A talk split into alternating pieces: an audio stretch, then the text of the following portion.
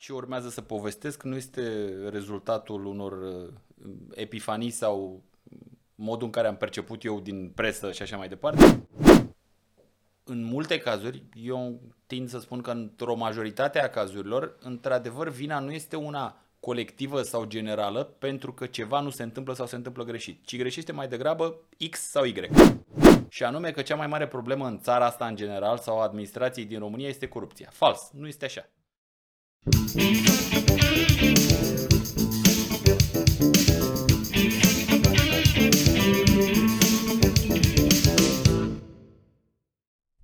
Salutare și bine ați venit la un nou episod al podcastului Advocacy Planning. Astăzi avem alături de noi pe un avocat, uh, Cosmin Vasile.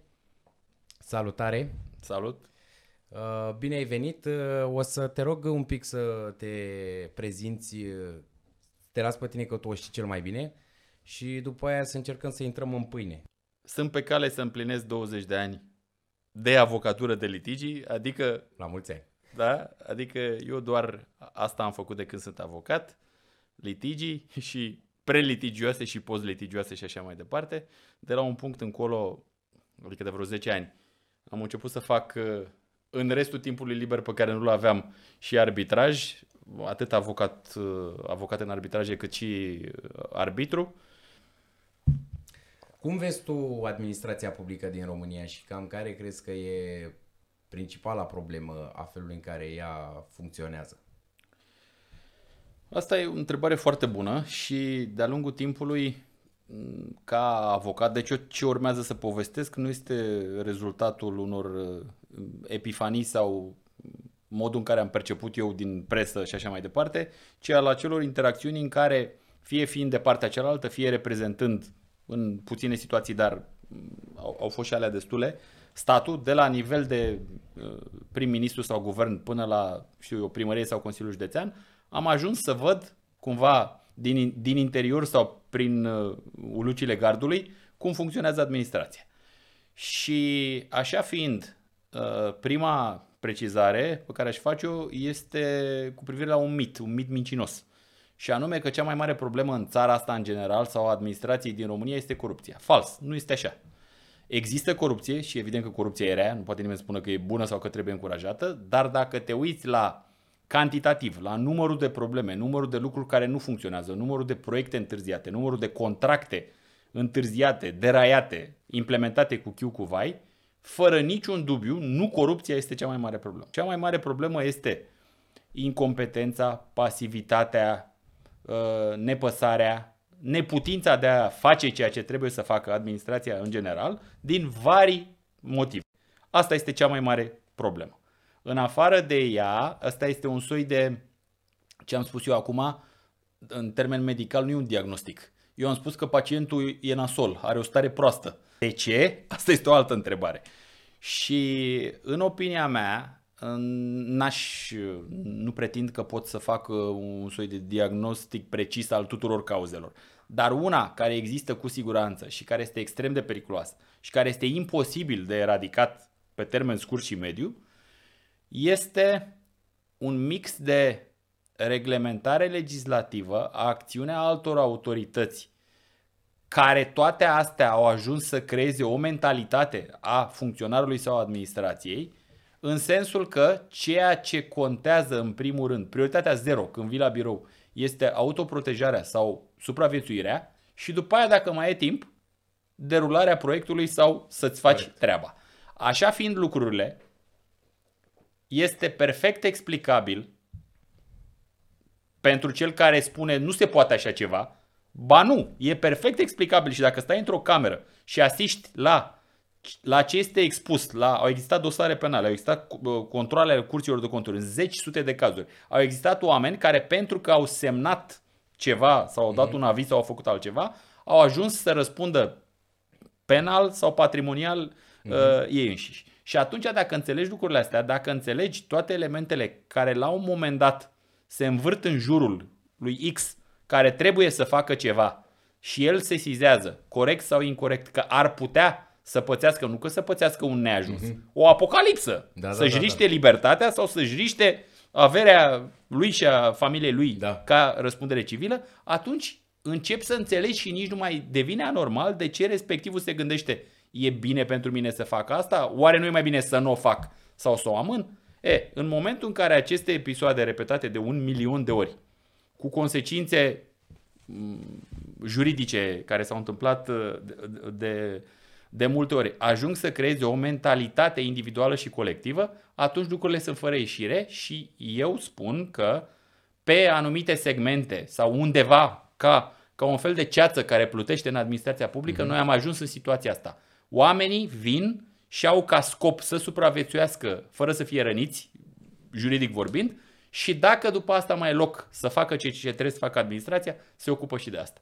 Da, vrei, Iar, vreo, vrei vreo scăpare din, din situația eu, asta? Asta este unul din, uh, din subiectele care mă obsedează, pentru că mă lovesc de el în multe domenii, ce înseamnă mentalitatea și schimbarea mentalității. Și studiile specialiștilor, nu britanici, e adevărați, spun că schimbarea unei mentalități se face cel mai devreme după o generație. O generație înseamnă 25 de ani și de obicei, în funcție de problemă, nu ajunge o generație să schimbe o mentalitate. Iar dacă noi luăm administrația de astăzi și cineva ar face o radiografie, vârsta lor, de cât timp au lucrat, ce experiențe au avut mm-hmm. și mhm. așa mai departe, rezultă că este imposibil ca în următorii 15-20 de ani, din aceleași rațiuni, așa a funcționat până acum, mentalitatea și cu bune și cu rele a infestat în totalitate uh-huh. ce înseamnă corpul de astăzi și nu are cum să se schimbe. Iar pentru pasul următor, deci nu în următorii 10 ani, pun eu o întrebare ție de data asta. Ți se pare sau vezi că se întâmplă ceva în țara asta care să-ți dea o rază de speranță pentru plus 10 ani ca... Sper uh, tehnologia să înlocuiască neajunsul ăsta.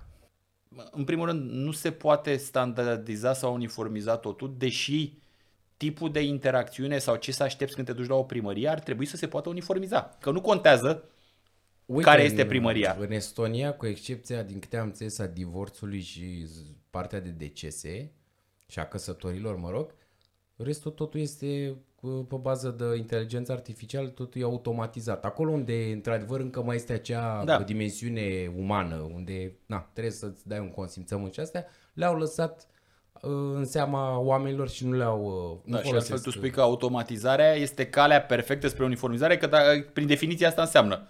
Faci o cerere, ți se răspunde în șapte zile, Chiar mai repede până Algoritmul e calculat în așa da. fel încât să... Că îți dau un exemplu concret uh, pe care l-am pățit acum și uite, chiar aș vrea să aud din partea ta care ar fi, poate e și un sfat, uh, și sunt probabil mulți care se află în situația mea. Am, uh, la Primăria Generală am depus o cerere pentru emiterea unui certificat de urbanism ea fiind autoritatea competentă de Amansley, în ianuarie. Da. Legea spune că certificat de urbanism se emite, să zicem, 30 de zile, deși e 15. Suntem în uh, mai, peste câteva zile. Eu nu am certificat de urbanism și mai mult, la Primăria Generală când încerc să sun pentru că nu există programul cu publicul, nu, nu răspunde nimeni. Ce pot eu să fac în situația asta în care eu sunt proiectantul? Nu-s beneficiar. Și eu, ca proiectant, sufăr un prejudiciu că am un contract pe care trebuie să mi-l închid și eu da. într-un fel sau altul. Da. Ce fac în situația asta? Bun. Din punct de vedere juridic, uh, în cazul ăsta răspunsul e simplu. Uh, refuzul nejustificat de a emite un act administrativ în speță un certificat de urbanism se sancționează pe calea unei acțiuni împotriva refuzului nejustificat. Păi și stau să dau un judecat, îți cheltui bani să pierd vremea? M-ai întrebat care este Păi poate ai soluția. Vreo... Nu, nu, nu, nu. Ceea ce am văzut eu în diverse cazuri este că uh, pentru situația asta, care este cea mai benignă, cea mai amărâtă problemă cu care te poți lovi Dar cu, cea mai cu, frustrant. cu o primărie, poate, ea, ea când vine la momentul la care nu trebuie, îți pune pe hold proiectul și sigur că e catastrofică, pentru că nu, nu-ți permite să progresezi. Ceea ce am văzut de multe ori este că um, autoritățile nu răspund, nu mă refer acum doar la primărie, am văzut și la ministere și am văzut și în alte părți, nu răspund nu neapărat din uh, motive necurate, cum ar fi nu vrea cineva sau obstrucționează, ci poate să fie o prea mare grad de încărcare sau o, o chestiune de genul ăsta. Nu e normal să existe, dar e explicabil omenește, ca să spun uh-huh. așa. În momentul în care se introduce acțiunea în contencios, prin care ceri un singur lucru erai obligat să-mi dai în 30 de zile. Da. Dă-mi în 30 de zile. Care n-ai cum să o pierzi. Că e simplu, e obligat să-ți dea certificatul. Nu vorbim. da. Soluție, da. E, surpriza pe care eu am văzut-o de multe ori este că acea autoritate care n-a putut să acționeze din motive de ea știute, că nu le Da. devoalează niciodată. În termenul legal, până la primul termen, de multe ori, al acțiunii respective, emite actul tinzând să lase acțiunea respectivă lipsită de Oh. obiect. Deci, uh, Și cheltuielile tale cine le mai recuperează? nu, într-un asemenea caz intrăm în uh, tehnicalități juridice. După ce ți-a emis-o mai târziu, e de vină tot el și ar urma să suporte cheltuielile. Bun. Dar morala este următoarea. Într-o lume imperfectă, cum e lumea în care trăim, e, cum era vorba aia, că uh, gura care nu țipă nu primește de mâncare? Morala este fă ceea ce trebuie făcut, ceea ce este posibil să faci. Dacă singura cale este nu-ți răspunde la telefon, n-ai cu cine să vorbești, nu poți să înțelegi de ce, Singura cale este introdu acțiunea respectivă și de multe ori surpriza va fi, nu trebuie să te aștepți 2 ani că durează o hotărâre definitivă, pentru că însă și autoritatea realizează că e în culpă și nu are ce explicație să dai când ești în culpă. Emiți până la urmă. Cum fac eu să trag la răspundere? Că poate, de fapt, nu primarul îi dă vină. La primar atunci a ajuns pe masă. Poate nici secretarul nu-i dă vină. Ăla a verificat legalitatea. Dar poate e unul ăla din subsol, ăla a stat cu hârtia sub fund și n-a făcut nimic. Cum ajung eu să determin cine anume a greșit ca să mă duc direct acolo? Nu să stau să iau pe toți, să iau toate instituția, unde oricum știm foarte bine că de multe ori chestiile astea de colegialitate când tu te reclami un angajat, un funcționar, îl reclamă directorului, directorul oricum va căuta cumva să îl cocrotească, să o dea bine, să că și el își dă seama că resursa e limitată, nu vine altul în locul lui, rămâne și fără om. Cumva e așa un cerc de ăsta vicios. Bun. Uh, Până la răspunsul propriu-zis, am două comentarii prealabile care sunt necesare ca să avem un context uh, adecvat. În primul rând, în multe cazuri, eu tind să spun că într-o majoritate a cazurilor, într-adevăr, vina nu este una colectivă sau generală pentru că ceva nu se întâmplă sau se întâmplă greșit, ci greșește mai degrabă X sau Y. Și apropo de paradoxuri, am asistat la un moment dat, era, nu contează un proiect, o chestie complicată cu miză, răspundere și așa mai departe, și un ministru mi-a explicat, deci un ministru care conduce un minister mi-a explicat cu o tentă disperată și absolut sinceră, că nu știe ce să facă, să se facă plata pe care ministerul trebuia să o facă către un terț, pentru că nu are cum să surmonteze refuzul unui domn de la departamentul economic necesară semnătura respectivă ca să poată face plata. Asta se întâmplă în România zilele noastre. Deci ministrul nu putea, deși lumea ar crede că este zmeu și Deci se da, întâmplă mai acolo ministru, tot, da. nu putea să rezolve problema respectivă și nu avea o cale să o surmonteze. Cu alte cuvinte, dacă era o chestie de viață și de moarte să plătească suma în ziua aia și nu vroia domnul respectiv, nu se putea face plata, că nu o face, nu are uh, token ministrul să facă plată la minister. Asta este unul. Doi, dacă întrebi funcționarii publici și faci un survey, eventual anonim, care este cea mai mare problemă în ce îi privește, ei o să spună, cadrul legislativ este de așa natură încât ne expune. Totul funcționează creându-ne o vulnerabilitate nouă a funcționarilor. Dacă întrebi, iau întrebarea ta sau a altora, care sunt cei care beneficiază de serviciile administrației, una dintre cele mai mari probleme este lipsa răspunderii funcționarului sau administratorului. Cele două chestiuni antagonice există. E ca în bancul cu rabinul. Cred că amândoi au dreptate. Și ceea ce trebuie găsit este un model legislativ înțelept în care să dai și protecție unde trebuie să dai protecție și răspundere unde trebuie să fie răspundere și să-l mai și implementezi într-o manieră realistă. N-am niciun dubiu că un model echilibrat ca tip de proiect de lege nu descoperim nici apa caldă, nici mersul pe jos. Se, se poate face, dar să-l implementezi ca atare și după aia să-l aplici, din vari motive, sunt convins că nu se va întâmpla la noi. Și acum, întorcându-mă la, din nou, la lumea imperfectă în care trăim, nu e complicat ca în fiecare caz în parte să identifici cine este de vină pentru o neregulă uh, a administrației. Deci, practic, dacă luăm orice exemplu, se poate în majoritatea cazurilor să vezi că de vină este consilierul juridic și nu președintele, uh, urbanistul și nu primarul și exemple de genul ăsta. Există și situații în care e greu de decelat care este vina, dar aici ex- sunt principiile de drept care lămuresc că este o răspundere solidară în măsura în care amândoi aveau atribuții sau amând șapte câți erau cei care semnau și așa mai departe. Deci, în, i- individualizarea în concret a vinei Da. este posibilă și nu e cea mai mare problemă practică cu care te confrunți astăzi când ajungi în acea situație nedorită în care autoritatea emite un act nelegal, emite un act care e anulat și creează prejudicii sau știu eu, ceva similar. Mm. Genul ăsta de uh, situație extremă și um, cu consecințe foarte neplăcute pentru, pentru terți. Curtea de conturi este prin definiție, în termeni laici, câinele de pază al banului public. Asta e ea prin definiție. Pentru asta există. Să păzească modul în care se cheltuie banul public. Din această perspectivă, ea are competențele alea extinse, energice și eficiente. Oriunde se cheltuie bani publici, vine și Curtea de Conturi să vadă că e în regulă. Este absolut normal și necesar ca ea să existe, este absolut normal, perfect justificat să aibă genul de competențe pe care le are și cred că în bună măsură ceea ce face Curtea de Conturi și faptul că acest baubau există și se știe că are dinți ascuțiți în momentul în care vine și descoperă ceva, face în concret ca lucrurile să stea în limita normalității. Impactul nu știu, nu știu dacă este, e inevitabil, nu știu dacă e normal, pentru că impactul este de tipul următor. După ce Curtea de Conturi vine și se stabilește în urma unui control că o anumită conduită, un anumit act, un anumit contract a fost în neregulă, mm. urmează sau este sub semnul întrebării că e neregulă. Uh, cu siguranță cei care au o pregătire juridică cunosc că Curtea de Conturi vine și spune fie este în neregulă aspectul 1 și 2, fie ori spune urmează a se face verificări și a se stabili dacă există un prejudiciu. Ăsta e un soi de uh, verdict gri te oblig să verifici dacă e neregulă. Dar n-a spus Curtea de Conturi că e neapărat în neregulă. Numai că ești obligat să uh, întocmești verificarea respectivă.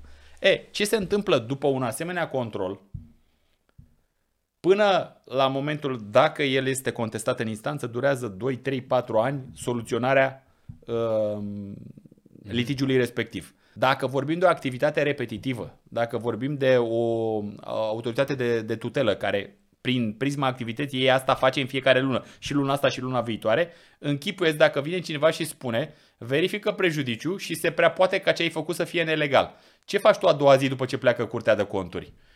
Păi, din precauție sau din alte motive, încep să te calezi pe ceea ce a zis curtea de conturi, care înseamnă o schimbare care nici măcar nu este certă la momentul ăsta, deci a doua zi după ce a plecat controlul, a modului în care reacționezi în exercitarea atribuțiilor uh, tale. Și este mai mult decât atâta, sunt din ce în ce mai numeroase sau sunt din ce în ce mai mulți cei care vocalizează nemulțumirea, decurgând din uh, consecințele impuse, consecințele îndepărtate, nu imediate, ale rapoartelor uh, curții de conturi cu privire la recuperarea unor prejudicii de la terți sau de la proprii angajați. Și aici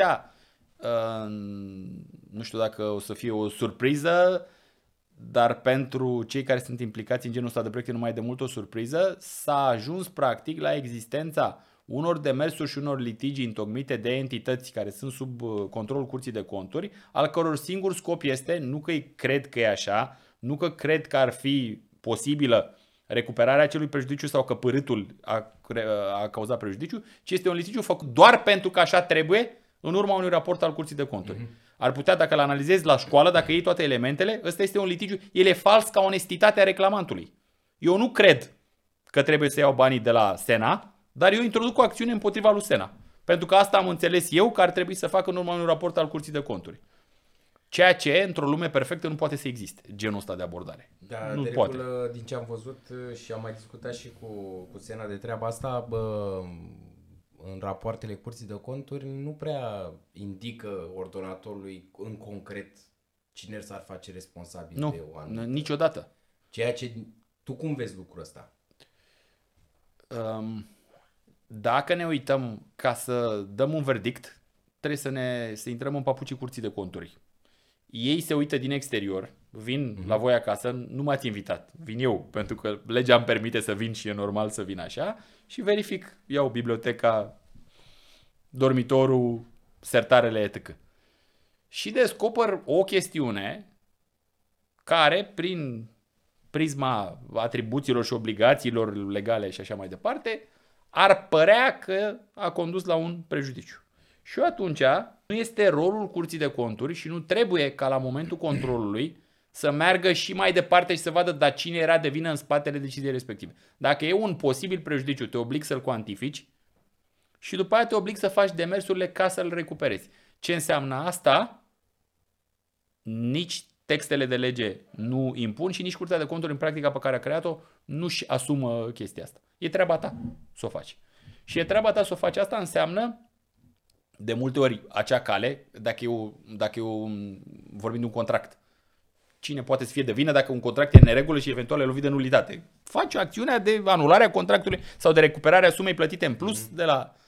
A, dacă vorbim de alte situații în care ori n-ai de la cine să iei banii, ori a expirat orice termen de prescripție, ar putea să fie de vină un administratorul societății sau ne întoarcem la exemplu de mai devreme, toți cei 16 care de-a lungul timpului au avizat derularea unui contract pe, într-un mod în care se suprapun atribuții, competențe, etc. Și așa mai departe. Iar, iar dacă a intervenit prescripția, asta este speța mea favorită, vine Curtea de Conturi și spune că în perioada 2005-2008 s-a petrecut ceva apocaliptic la tine în curte. Doar răspunderea penală nu e prescrisă când spui așa ceva în anul 2019. Și cu mhm. toate astea, pe rol există acțiuni în care unele societăți, după controlul curții de conturi, fac o acțiune și cer niște bani de la niște foști angajați sau foști directori sau contractori, care e prescrisă, tot ca să mai glumim, e prescrisă de trei ori. 9 ani s-a prescris de trei ori succesiv. Adică e și mama ei, nici, nici sufletul juridic al acțiunii respective nu mai e în viață. Cum vezi, uh, practic, uh, poziția instanțelor cu privire la aceste contestații care se fac uh, privind astea, rapoartele, rapoartele curții de conturi. Da, și ăsta e un subiect interesant pentru că, pe de-o parte, e o mare miză, ori de câte ori există un asemenea dosar, e un impact important uh, asupra societății respective și indirect asupra tuturor celor care pot fi vizați de efecte. Și pe de altă parte, e și ăsta un soi de uh, mit urban juridic, cum că Curtea de Conturi sau Consiliul da. Concurenței da. nu pierd dosarele. Ceea ce este și nu este adevărat, în sensul că, din start spun, nu există că Curtea de Conturi sau Consiliul Concurenței, că am pomenit și exemplul ăsta, nu pierd dosare. Pierd și ei. Dar e adevărat că dacă o luăm după statistici, uh-huh. Cifrele sunt uh, foarte favorabile lor, în sensul că niște procente impresionante de acte emise de aceste autorități rămân în, uh, în viață, nu sunt anulate de instanțe. Uh-huh. De ce la Curtea de Conturi eu am o explicație tehnică, nu cred în teza, um, și fac paranteză la paranteză, optimismul incurabil care mă ghidează în viață, cu riscul de a fi naiv, este o armă foarte importantă pentru mine ca avocat. Adică, chiar în anumite zone sau în fața unor argumente care te-ar putea face să crezi că pentru un tip de cerere sau într-o situație este în zadar să te duci la judecător, pentru că judecătorul a refuzat de planul să admită un anume tip de acțiune, eu așa ceva nu o să accept niciodată cât timp sunt avocat, pentru că altfel n-aș mai putea să fac ceea ce fac. Deci eu nu cred, nu accept, nu există așa ceva. Iar faptul că împotriva curții de conturi au existat anulări și anulări parțiale mult mai multe de uh, rapoarte de control, îmi hrănește mie acest uh, optimism incurabil. Dar dincolo de statistici și de explicații mai mult sau mai puțin uh, mistice, există o explicație juridică pentru care rapoartele curții de conturi și deciziile în urma controlelor uh, rămân ca atare în majoritatea importantă a cazurilor. Acțiunea prin care se contestă ce a stabilit Curtea de Conturi că trebuie să faci sau ce a zis că e în neregulă, înseamnă un control exclusiv de legalitate asupra aceea concluziilor Curții de Conturi. Asta înseamnă că doar în măsura în care este nelegal ce a zis Curtea de Conturi, Curtea de Apel sau în alta curte dau deoparte asta. Uh-huh. E, problema este următoarea. Când Curtea de Conturi vine și spune în legătură cu contractul cu tare și cu tare. Se constată că s-a cheltuit suma de atât, la data de sau dat avansuri și s-au acordat și prime și primele care nu aveau legătură cu contractul colectiv și bla bla bla bla toate astea. Și urmează 5 pagini de explicații din care aparent ar fi un prejudiciu pe 6 ani de 38 de milioane de euro constând în prime acordate propriilor angajați și directori. Și la sfârșit spune, conform literei H din ordonanța nu știu care, constată că e neregulă pentru că nu erau prevăzute de contractul colectiv și dispune să se verifice cât e prejudiciu și cine sunt persoanele vinovate. Din tot ce am spus eu, legalitate sunt litera H și cu cealaltă, și dacă este o aparență și intră în obiectul de control, e perfect legal ce a zis Curtea de Conturi și după aia spun instanțele de contencios, toată povestea ce mi-ai zis tu mie nu are legătură cu legalitatea, are legătură cu ducerea la îndeplinire ulterior și nu înseamnă că trebuie să verific eu asta și nici nu trebuie să administrez probe. Și uite așa, dintr-o poveste atâta, cum se restrânge obiectul de control al instanțelor la a 10-a parte sau a 20-a parte și devine perfect explicabil în această optică de ce practic nu se judecă într-o ca la o judecată divină tot ce a verificat și ce a făcut Curtea de Conturi, ci punctual, e legal, nu e legal, trebuia să facă asta, putea să facă asta și mai departe, asta înseamnă că de fapt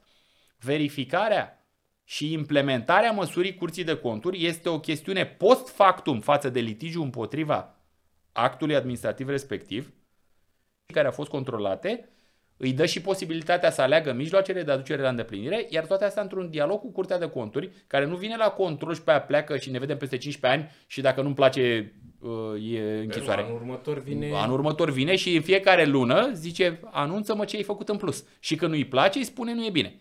Ceea ce iarăși că ne convine, că nu ne convine, este, mie mi se pare un mod logic de a ține în viață această poveste care e controlul curții de conturi și modul în care monitorizează. Că tot suntem la subiectul ăsta, chiar vreau să întreb pentru că noi avem o sesizare făcută curții de conturi și aș, te-aș întreba, nu e așa ca terți, dacă am indicat în mod expres curții de conturi o situație concretă cu privire la un contract sau o activitate a unei instituții, curtea de conturi, asta vreau să întreb, dacă eu nu aș sesiza el crezi că are capacitatea să se aplece și asupra unor lucruri de genul ăsta? Adică, nu știu, ei verifică, ok. Dar nu știu în ce măsură, cât de mult intră da. ei pe Curtea pe, de conturi, pe din subiect. câte știu eu, nu stăpânesc uh, Adică, în de totalitate... exemplu, uh, recomanzi ca oamenii care au cunoaștere despre anumite aspecte de genul ăsta să facă o sesizare către Curtea de Conturi, să zicem că îi ajută într-o oarecare măsură? Mai degrabă nu și explic de ce. Uh, să zicem că neregula sesizată de tine ca terț la nu știu ce autoritate, este una care are legătură cu competența curții de conturi, în sensul mm-hmm. că presupune cheltuirea unor bani publici da. aiurea. Da. Un contract. Un, un contract, da. Uh, interesul terțului respectiv ar fi să înceteze cât mai repede um, acea irosire a banului public. Să zicem că nu, Sau nu imaginez din... Recuperare. Păi întâi trebuie să înceteze, dacă e, e în formă continuă, și după aia să urmeze o, o recuperare. Ca să vorbim în concret, e vorba de contractul de uh, asta elaborarea pugului, da. care este expirat de 50 și ceva de luni. Pugul nu se poate face, că încă e contractul ăsta în derulare, prestatorul nu face că nu a încasat bani, nu se plătesc, el n-a livrat, în fine, este o grămadă de situații. Da, Eu am uh, identificat în concret. Dacă nu se cheltuie bani, dacă nu se plătesc bani, înseamnă că nu e un prejudiciu. S-au plătit niște bani. S-au plătit niște Anterior. bani. Da, s-au plătit da. niște bani pentru niște faze, cert că nu se poate avansa. Dar e, culpa principal este a prestatorului, că el nu a livrat ce și-a asumat. Și eu, de exemplu, aș vrea ca acest contract să se rezilieze, că au și temei legal să facă treaba asta, pentru că produce indirect un alt prejudiciu. București nu are pug. Și suntem în situația în care suntem cu privire la reglementările urbanistice. Da. Și stăm blocați în chestia asta din cauza unui contract iar eu, de exemplu, am sesizat Curtea de Conturi și am indicat, vedeți că în concret există, cunoscând uh, conținutul contractului, temeiul legal în care poate fi... Înțeles. Uh, revin la uh, răspunsul pe care vreau să-l dau și cu, cu uh, precizarea că în cazul ăsta particular mi se pare că se poate face, adică e logică o asemenea sesizare. De ce spuneam că principial sesizarea curții de conturi nu rezolvă problema lui X sau lui Y, care e nemulțumit, legitim, uh-huh. de o asemenea problemă de cheltuire a banului public. Curtea de conturi nu face în mod obișnuit și nu știu dacă face în vreun fel uh-huh. controle ad hoc. Ia și roale potrivit propriei agende și verifică tot. Da, așa ne-a spus și noi. Faptul că în momentul în care tu depui ceva înaintea controlului pe care îl face este dacă vrei o facilitare a misiunii. Domne, eu mă duc să verific tot, dar am primit vreo trei petiții în care mi s-a suit la aia. În mod natural, va fi undeva în vederea echipei de control uh-huh. această problemă. Și atât. Deci, a, din punctul ăsta de vedere... Dar e bine. Că și pleacă atenția e, asupra unei adevărat, care poate fi Dar nu, deci o legătură de tip cauză-efect indirectă. O fac pentru că primi scrisoarea, bănuiesc că cineva o citește și așa, dar nu determin instituțional o reacție. Uh-huh. Că altfel, noi suntem țara în care la modă este plângerea penală. Când cineva vede o chestie de asta, face una sau cinci plângeri penale și, Și și de speră preparat ca ADN. parchetul... Păi teoretic, dacă, ai, dacă ar fi infracțiune, că nu orice neregulă este infracțiune, Corect. Uh, dacă ea are natura unei infracțiuni, da, parchetul, care ar trebui, în funcție de gravitatea problemei respective, să sezeze imediat, vine, începe o anchetă și n-am văzut ca o neregulă să continue în timpul anchetei începute în care să dispun și niște măsuri. Deci iată cât de eficient e în comparație cu cealaltă. Da, ar mai trebui să fie și infracțiune și ar mai trebui ca și parchetul să reacționeze atât de prompt. Ceea ce se întâmplă doar uneori. Bun. Cred că am cam epuizat uh, ce ne-am uh, propus pe ziua de azi. Dacă mai vrei tu ceva să completezi, te rog. Eu am venit să răspund E și între- invitat, dar e și bă, partener cu noi și atunci am vrea... Am venit să răspund uh, întrebările voastre. Nu, mi-a rămas... Ce ești la uh, interogator aici? Da, da, da. Mi-a rămas, uh, apropo de prima întrebare, e- mai era o nuanță pe care, uh, apropo de neregulile sistemice ale administrației din România, mai e una, și, și pe asta o văd incurabilă, și anume, uh, există proiecte, multe, care prin natura lor nu pot fi derulate de o autoritate, ci de mai multe ale Da. statului în general. De la ce vrei, de la marele proiect de infrastructură până la investiții, Sunt până multe la proiecte. multe.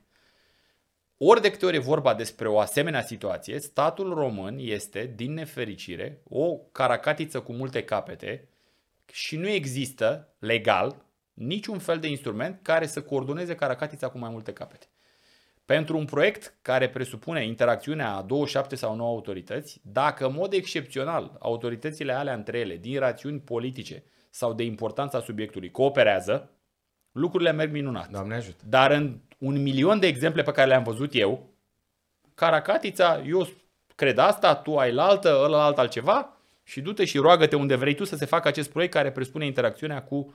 Uh, și ceea ce cumva mi se pare, n-am uh, studiat uh, cum e în alte părți sau așa, dar mi se pare de neimaginat nu din, altă, din alt motiv. Deci statul, în primul rând, trebuie să fie egoist, trebuie să-i pese de propriile interese. Dar statul nu poate să facă ce vrea el din acest motiv, dar rămite să performeze eficient când vrea un investitor privat să deruleze un proiect. Și asta, mă, deci de câte ori ajung la punctul ăsta, mi se, mi se blochează așa rațiunea, că nu pot să înțeleg cum e, cum e posibil așa ceva, dar senzația este că se va perpetua și ar, adică ar trebui o reformă de o asemenea dimensiune, ar trebui să se inventeze ceva ce nu există ca instrumente, ca pârghii legale și eu nu-l văd venind. Nu are cum. Nu apare. Te-ai zis că ești optimist și știi cum e vorba aia? Pesimistul zice mai rău nu se poate, optimistul ba da. Bun. Se poate. Uh, acestea fiind spuse, dragilor, uh, așteptăm comentariile voastre. Nu uitați uh, să dați subscribe și sperăm că vi s-a părut destul de interesant. Dacă aveți alte sugestii, vă rugăm, nu ezitați să ni le transmiteți. Mulțumesc mult de tot, uh, Cosmin, pentru Și eu mulțumesc. prezență. Ai fost, Sărbători fericite și să fim sănătoși. ai fost uh, fabulos, ca să zic așa. Mersi, mersi. Numai bine!